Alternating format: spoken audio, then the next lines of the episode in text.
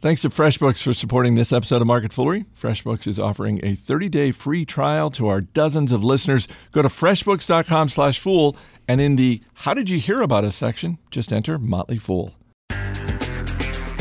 It's Tuesday, October 24th. Welcome to Market Foolery. I'm Chris Hill. Joining me in studio today, investor at large Tim Hanson. Thanks for being here. Yo, how you doing? I'm good. I'm not doing as good as anyone who is a shareholder of Caterpillar or 3M. They're doing well. They're doing great. Yeah. They're doing fantastic today. And we're going to dig into that. And of course, uh, we're going to talk about candy because it's uh, it's it's Halloween candy week here on Market Foolery. You know, it it is, but you know what I saw at the grocery store this morning? I kid you not, Christmas sale. I also was at the grocery store yesterday and saw yeah, Christmas paraphernalia. I don't even I, I don't even know where to begin with that. Not even waiting for Halloween to be done. We're a week away, people. I mean, just There's so much time between now and then. there's there's taking initiative and then there's being incredibly overeager. And Yes. you, you don't want to be the latter. No, it just seems seems desperate. Clingy. L- let me let me plug our email address marketfoolery at fool.com because we're going to weigh in with our thoughts on Halloween candy. But of course, we want your thoughts. So email us at marketfoolery at fool.com. We're going to start with Caterpillar. Third quarter profits came in higher than expected. They reported an increased demand for their construction equipment. And for the third time this year, Caterpillar raised guidance. I'm not entirely sure they raised guidance three times in the previous five years combined. Yeah, no, they're they're uh, they're having a, a, really good year. They're firing firing on all cylinders. Um, you know, part and parcel because probably the last five years or so were so dismal for them. Um, but you know, the, the narrative with Caterpillar was they came through the downturn, the real estate downturn, fairly well, and then they had cash on the books and they sort of uh, invested aggressively to grow their businesses through acquisition, particularly in the um, emerging markets and in the resources sectors. And then they sort of got hit because. Um, emerging market economies were weak, Brazil, China, and then also obviously there's been a prolonged resource downturn. Uh, the CEO, former CEO, retired a year early. They got nailed for buying. You know, they lost half a billion dollars buying that fraudulent company in China. I mean, it was a it was a bad period of time for them. But you know, as they've got all that stuff organized, uh, you know, uh, China's recovered a little bit.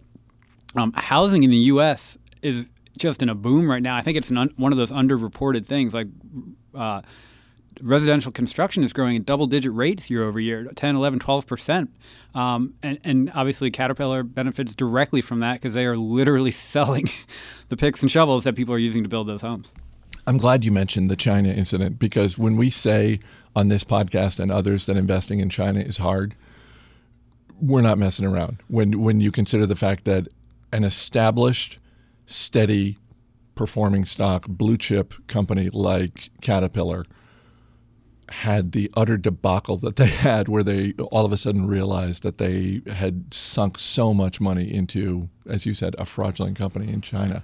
i mean when you're desperate you do stupid things. I mean that's just kind of like a truism of life right? And That's true in investing and that's true in life. you know and that's compounded. If you go if you're desperate for growth in china you're going to get taken uh, pretty easily by by uh, the, the people over there. So uh, yeah they they it was a misstep but kudos to them for for you know they wrote it down and they've recovered from it The stock is up nearly 50% this year. And again, this is a Dow.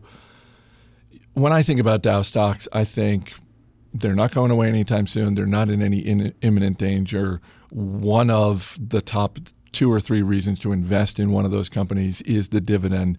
I don't ever expect a Dow stock to have a year like this. Is this is this overpriced right now, or is this just hey they've as you said they've had a rough five years and they're they're sort of back to where maybe they should be? Uh, I'd say it's a combination of factors. You know, I mean, arguably every large cap stock in America is overpriced right now for a variety of reasons. I mean, interest rates being what they are, you know, people have gone hunting for yield out in the stock market. Uh, you know, the amount of passive investing that's happening, uh, that's going into market cap or price weighted indices, you know, continues to push up. All those inflows push up the prices of these of these large cap companies. Um, and then Caterpillar, unlike some of its peers in the tech sector, so on and so forth, w- was coming off a somewhat lower valuation. So you put all that stuff together, yeah, and you've had a you've had a, a, a pretty bonkers year. But um, you know, uh, like these things ebb and flow. It's, it's never too. But you don't look at it and think, "Wow, this is incredibly overpriced. I mean, am I actively shorting Caterpillar right now? No. um, you know, am I am I kind of wary of the market writ large? Yeah. I mean, that's been a, a, tough position to be in over the last year or so because the market keeps um, you know trudging upward despite the fact that there's been a lot of volatility in you know global politics, the weather, energy market, so on and so forth. There's been a lot of uncertainty, but there's been a lot of certainty with the stock market. It goes up Speaking until of it doesn't. W- Until it doesn't. Until it doesn't. yeah, at some point. At some point, yeah. The la- I will say the last couple of years, uh, at the start of the year, I've thought, ah, this is probably the year that the the bull. run," Yeah, and maybe it'll be 2018. Uh, sticking with Dow stocks, 3M shares are also hitting a new all-time high. Uh, third quarter profits came in higher than expected. This is another. This is another one. Year to date, it's up 33 percent.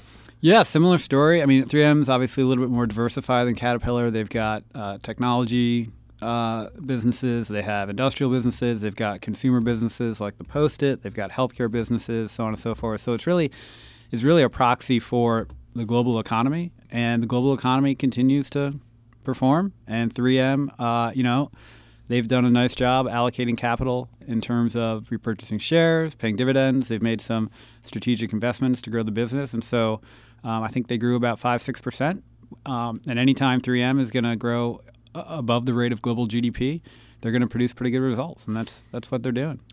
Here's an enjoyable five minutes I would recommend to absolutely anyone interested in investing is just go to 3m.com. Just go to the 3M website and just look at how many countries this business operates in. And to your point, it is so much more than post-it notes. I, I mean, that's always the default. And, Oh, yeah, yeah. and all the earnings stories today. 3M, you know, the maker of consumer products, including post-it notes. I, I just pulled up their healthcare division. It just there.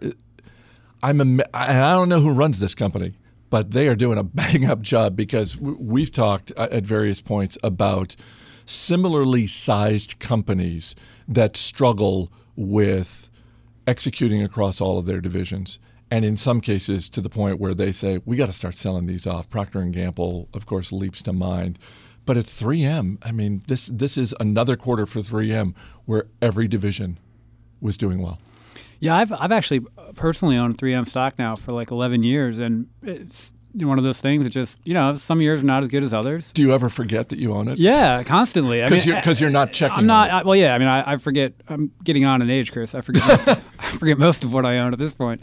Um, yeah, but but I mean, 3M just quietly chugs along. Like I said, it's never going to grow 20, 30 percent. But except this year when it's up 30 well, the stock, yeah. But you know, sales, a little bit of excess GDP, uh, responsible capital allocation. You know, that's you know that's what you want from a from a company like that. Uh, before we go on, I want to thank FreshBooks for supporting today's episode of Market Foolery. The nature of work is changing. The internet has enabled more people to start their own businesses, become a self employed contractor, and all of that is great. But if you're starting your own business, that means you got to keep the books, and that's where FreshBooks comes in. FreshBooks is accounting software for people who hate accounting. That's me, and I, I think that's probably most people who aren't accountants. FreshBooks helps you track your time, uh, your billable hours, and the FreshBooks dashboard makes it easy to generate basic charts to give you a sense of how your business is doing, as well as more advanced reports that dig deeper into the numbers. So if you're starting a small business or you're an independent contractor, a consultant, an attorney, a dog walker, whatever, if you don't want to deal with the headache of accounting, you should definitely check out FreshBooks. And for our dozens of listeners, FreshBooks is offering a 30-day free trial. Go to freshbooks.com/fool, and in the "How did you hear about us?" section, just enter Motley Fool. Not another show. Please don't enter another podcast. Enter uh, enter our name. You, you know what's wild? I was reading a uh, report the other day that predicted that by I believe it was 2022, more than half of the U.S. workforce would be freelancers. Really? Yeah, and it's been growing. It's the fastest growing employment sector by far. Uh, you know, and you think about all the companies that are enabling that: Airbnb, Lyft, Uber. You know, the fact that technology enables people to uh, work from home. Uh, you know, I was, I was, you know, why wouldn't you become a free? I was talking to my boss, Mark, and I, and I was like, you know, Mark, it's like working without having to deal with the hassle of a boss. we appreciated that. Yeah, absolutely. But it's a crazy trend in America. It's going to have um, real implications for the economy. And if you're an accountant, then you're all set. But if you're not an accountant, eh, you might want to check out Exactly. FreshBooks. Um, the National Retail Federation uh, reported recently that uh, spending on Halloween this year is going to top $9 billion. That is candy, costumes, decorations. That's an 8% increase over last year. So I know it's tough out there in the retail industry, but people sure are buying a lot of stuff. And in this case, it's a lot of Halloween stuff. You know, now is the time for Oriental Trading Company. This is a banner time. This for- is when they make their hay. yes. Doesn't Berkshire Hathaway own them now? Indeed. Yes. Indeed, they do. What, what besides Halloween? What do you think is sort of the killer season for them? I would assume New Year's because there's a fair amount of like, like maybe like New Year's parties, Sure. that sort of thing. Yeah. I, um, If you want a big box of cheap stuff, I think back to school is big because all the teachers buy all those prizes and stuff. Yep. All that junk for the kids. My daughter came home. She had a week of good behavior, and uh, she was given a lion visor, which nice. you know it's going to break in a couple days, but it it was hilarious. Look, if you're looking for rubber ducks of all manner of design, you can do far worse than going to Oriental Trading. Company. Before we get to the candy, I think it's important to talk about look, innovation comes in different forms. and when it comes to candy, there's really only been one uber innovation in our lifetimes, and that is the fun size. That is candy companies saying, hey, let's make smaller versions of this and we can charge more per unit. And there's a communications challenge there. And someone, and I don't know who, I don't know who this man or woman is or was, but someone came up with the phrase fun size. Person's a liar. I, this is my annual. uh, This is the floor of mine now. Take it away. What is fun about small candy? What's fun is big candy. Like that should be the fun size, and then you rebrand the small ones to be, you know, I, you know, I'm the guy on the street who was too cheap to pay up for the good candy bars for the kids. There's no fun size. Is there a bigger is there a bigger corporate lie in American history in the last 40 years than than I mean, fun size I think it goes. I think it goes Madoff, Enron, fun size. So top 3. Top three: Madoff, Enron, it's on the Mount fun size. It's on the Mount Rushmore of corporate lies of the last 40 years. you know, and then number four. maybe, maybe the tobacco industry. Yeah, number four is probably tobacco. We're going to just lump all of tobacco in Yeah. there.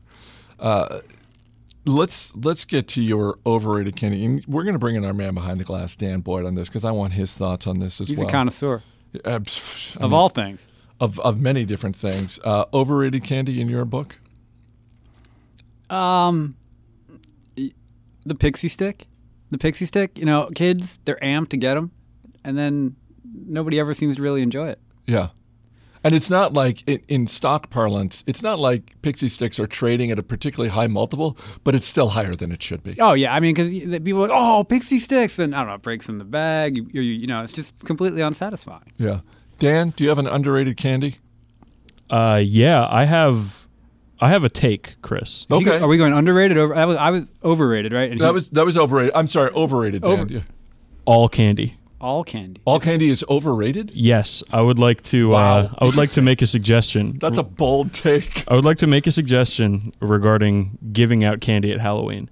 And I think that maybe every other house gives out something other than candy, like goldfish crackers or raisins or How would you know if you're if you're a candy or non-candy house? Would you have to talk to your neighbors? Because I'm that's the barrier for me right there.